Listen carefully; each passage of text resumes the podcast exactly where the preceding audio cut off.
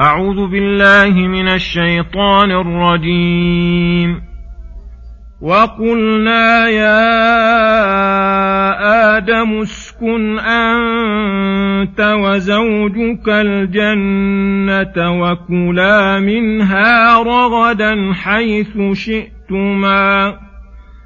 وكلا منها رغدا حيث شئتما. شئتما ولا تقربا هذه الشجرة فتكونا من الظالمين فأزلهما الشيطان عنها فأخرجهما مما كانا فيه وقلنا اهبطوا بعضكم لبعض عدو ولكم في الأرض مستقر ومتاع إلى حين.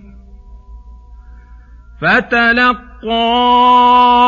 آدم من ربه كلمات فتاب عليه. إنه هو التواب الرحيم.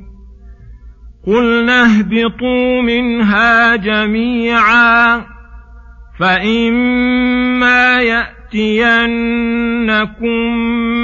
مني هدى فمن تبع هداي فلا خوف عليهم ولا هم يحزنون.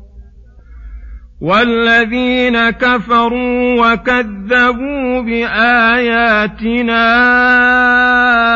أولئك أصحاب النار. أولئك أصحاب النار هم فيها خالدون. بسم الله الرحمن الرحيم. السلام عليكم ورحمة الله وبركاته. يقول الله سبحانه: وقلنا يا آدم اسكن أنت وزوجك الجنة وكلا منها رغدا حيث شئتما ولا تقربا هذه الشجرة فتكونا من الظالمين. لما خلق الله آدم وفضله أتم نعمته عليه بأن خلق منه زوجه ليسكن إليها ويستأنس بها وأمرهما بسكن الجنة والأكل منها رغدا أي واسعا هنيئا حيث شئتما أي من أصناف الثمار والفواكه. وقال الله له إن لك ألا تجوع فيها ولا تعرى وأنك لا تظمأ فيها ولا تضحى. ولا تقربا هذه الشجرة نوع من أنواع شجر الجنة الله أعلم بها. وإنما نهاهما عنهما امتحانا وابتلاء. أو لحكمة غير معلومة لنا فتكونا من الظالمين. دل على أن النهي التحريم لأنه رتب الظلم عليه فلم يزل عدوهما يوسوس لهما ويزين لهما تناول ما نهي عنه حتى أزلهما أي حملهما على الزلل بتزيينه وقاسمهما بالله إني لكما لمن الناصحين فاغترا به وأطاعاه. فأخرجهما مما كانا فيه من النعيم والرغد وأهبطوا إلى دار التعب والنصب والمجاهدة. بعضكم لبعض عدو أي آدم وذريته أعداء أعداء لإبليس وذريته. ومن المعلوم أن العدو يجد ويجتهد في ضرر عدوه وإيصال الشر إليه بكل طريق وحرمانه الخير بكل طريق. ففي ضمن هذا تحذير بني آدم من الشيطان كما قال تعالى إن الشيطان لكم عدو فاتخذوه عدوا إنما يدعو حزبه ليكونوا من أصحاب السعير. أفتتخذونه وذريته أولياء من دوني وهم لكم عدو؟ بئس للظالمين بدلا. ثم ذكر منتهى الإهباط فقال ولكم في الأرض مستقر أي مسكن وقرار ومتاع إلى حين.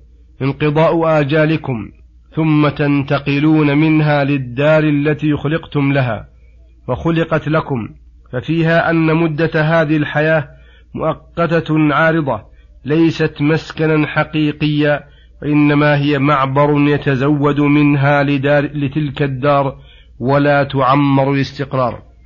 فتلقى آدم أي تلقف وتلقن وألهمه الله من ربه كلمات وهي قوله ربنا ظلمنا أنفسنا الآية فاعترف بذنبه وسأل الله مغفرته فتاب الله عليه ورحمه إنه هو التواب لمن تاب إليه وأناب. وتوبته نوعان توفيقه أولا ثم قبوله للتوبة إذا اجتمعت شروطها ثانية.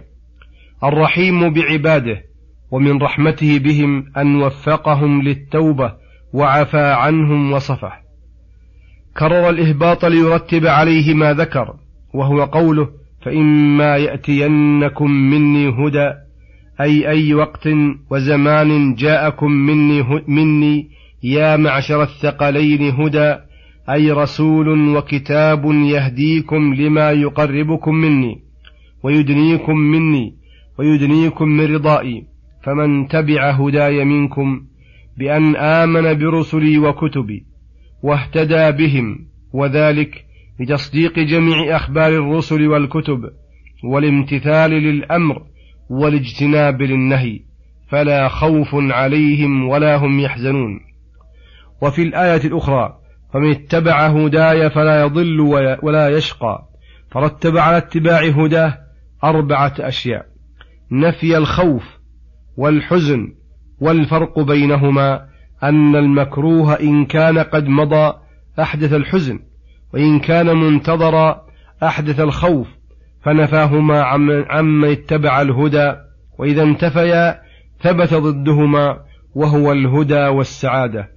فمن اتبع هداه حصل له الأمن والسعادة الدنيوية والأخروية والهدى وانتفى عنه كل مكروه من الخوف والحزن والضلال والشقاء فحصل له المرغوب واندفع عنه المرهوب. وهذا عكس من لم يتبع هداه فكفر به وكذب آياته فأولئك أصحاب النار أي الملازمون لها ملازمة الصاحب لصاحبه والغريم لغريمه.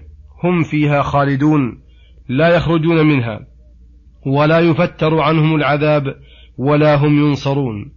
وفي هذه الآيات وما أشبهها انقسام الخلق من الجن والإنس إلى أهل السعادة وأهل الشقاوة وفيها صفات الفريقين والأعمال الموجبة لذلك وأن الجن كالإنس في الثواب والعقاب كما أنهم مثلهم في الأمر والنهي.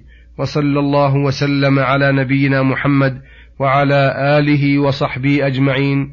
وإلى الحلقة القادمة غدا إن شاء الله والسلام عليكم ورحمة الله وبركاته.